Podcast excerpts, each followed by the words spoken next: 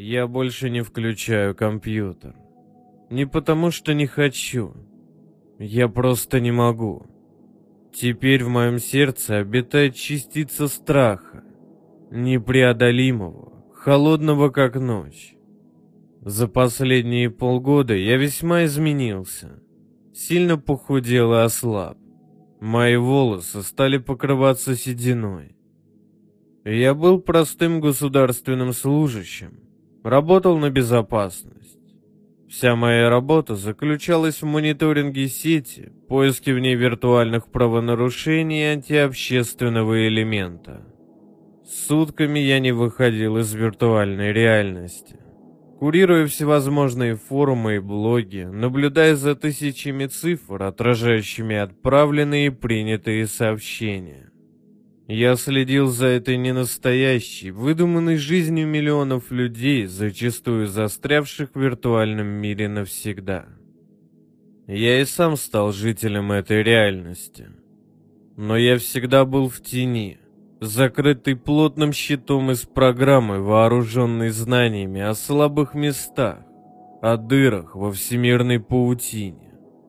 Это был настоящий живой мир правда искусственный, состоящий из единиц и нулей, из кодов на миллионы страниц, которые внезапно начали жить своей жизнью. И вот перед нами уже была новая реальность, живущая по своим законам.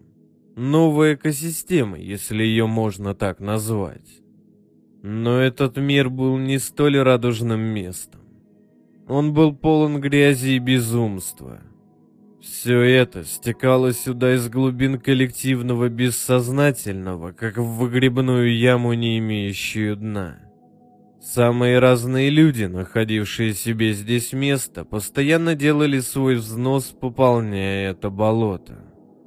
Моя работа была бесконечной, ведь любой мир, будь он естественным или же рукотворным, будет развиваться, изменяться, возводить сам себя или же делиться и множиться.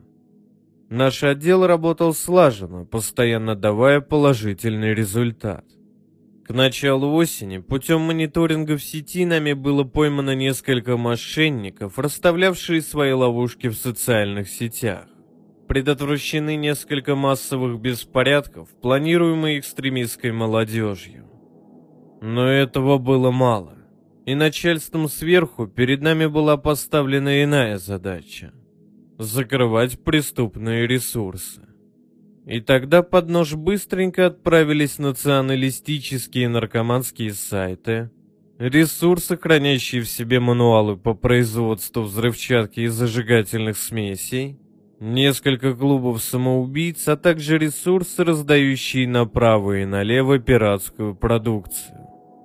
То был серый дождливый день поздней осени, ничем не отличный от остальных.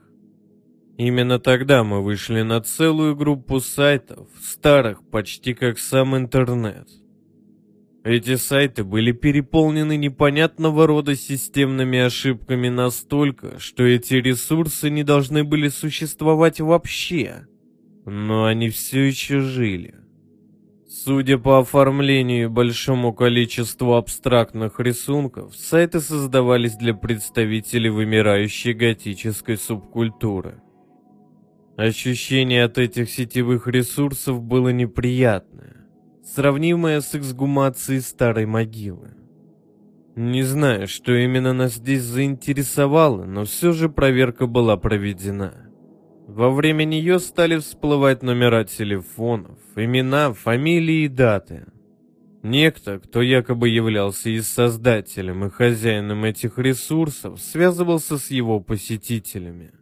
Мы получали страницы переписки, в текстах которых ужаснейшим образом отражалась деградация человеческого сознания. Таинственный хозяин задавал своему читателю провокационные вопросы, открывал ему какие-то сакральные тайны бытия, выливая на его голову тонны негатива. И мы видели, как спустя некоторое время даже самые скептические и жизнерадостные начали паниковать и молили хозяина о встрече, постоянно задавая один и тот же вопрос. Как освободиться от жизни? После этого хозяин требовал телефонный номер собеседника. Мы проверили эти телефоны, и тут и всплыло самое ужасное. Все эти номера принадлежали людям, пропавшим без вести. Абсолютно все. Это были и дети, и взрослые. Проверяя статистику, мы обнаружили, что все они жили в разных городах. В материалах об их бесследном исчезновении говорилось, что те просто куда-то уходили и больше не возвращались. И все они были связаны между собой только одним человеком – таинственным хозяином сайта. Становилось очевидным, что мы имели дело как минимум с маньяком, а возможно даже с руководителем некой секты, что в принципе являлось синонимом. В момент, когда мы продолжали разбирать по частям это электронное гнездо, сайт оживился. Хозяин ресурса вдруг заговорил с нами через электронное послание. «Я не один. Мы рядом. Наше место движимо. Наша боль не существует. Но мы можем придумать», — гласило безымянное сообщение. Дальше на экраны полился целый поток бессмысленных символов. Мы продолжали смотреть, словно в ожидании чего-то. И вдруг все рабочие компьютеры, которые выводили на экран проклятые страницы, передернуло. Охлаждение в системных блоках взвыло. Изображение на мониторах исказилось. Системные динамики загудели. Кажется, к нам забросили вирус. Очень странный компьютерный вирус, который смог обойти все щиты, выставленные нашими программами безопасности. Тем временем машины начали перезагружаться. Почти все выдали ошибку и застряли на определенном этапе. Все, кроме одного. Тот загрузился как и следовало, вот только теперь в нем находился странный файл. Мое любопытство оказалось выше осторожности, и я его запустил. Это было видео длительностью в пять минут. Сначала на нем был виден только черный экран. Качество было низкое. По экрану бежали искры помех. Через некоторое время темнота стала бледнеть. На экране появились какие-то пятна. Картинка стала проявляться. В нескольких точках видео резко прерывалось, и вместо темного коридора, который начинал вырисовываться перед нами, мелькали образы каких-то насекомых. Теперь мы ясно видели коридор. В его очертаниях, в странных рисунках и надписях на стенах стали угадываться элементы, которые мы уже видели на абстрактных картинках с сайтов. Видео сопровождал непонятный гул. Потом стали слышаться голоса. Очень неотчетливо и тихо. Они читали что-то похожее на молитву. Звуковой ряд был словно испорчен, и было невозможным что-либо разобрать. К концу звук стал реветь. Картинка на экране задрожала. Голоса же стали кричать в унисон что-то нечленораздельное конце мы увидели, как дверь, невидимая на протяжении всего ролика, вдруг раскрылась, заливая ярким светом весь коридор. Видео, подобных этому, в сети было огромное количество. Появление их было также не в новинку. Обычно авторство таких пугалок приписывалось умирающим от скуки пользователям в сети, выдумавшим создать очередную сетевую легенду. Этот хозяин был психом. Ненормальным. Помешанным. Как угодно. И, судя по всему, опасным для общества. Кто это мог быть, нам лишь оставалось узнать. Это был вопрос только времени. И мы его нашли. Место, где должен был проживать наш хозяин, было обычной квартирой в панельном доме в небольшом городке. На операцию по захвату был отправлен я, один из моих коллег, и, как это обычно в таких случаях, небольшой отряд ОМОНа. Дверь в квартиру была заперта, но мы имели право ее взломать. Жаль, я тогда не знал, что ждет нас за нею.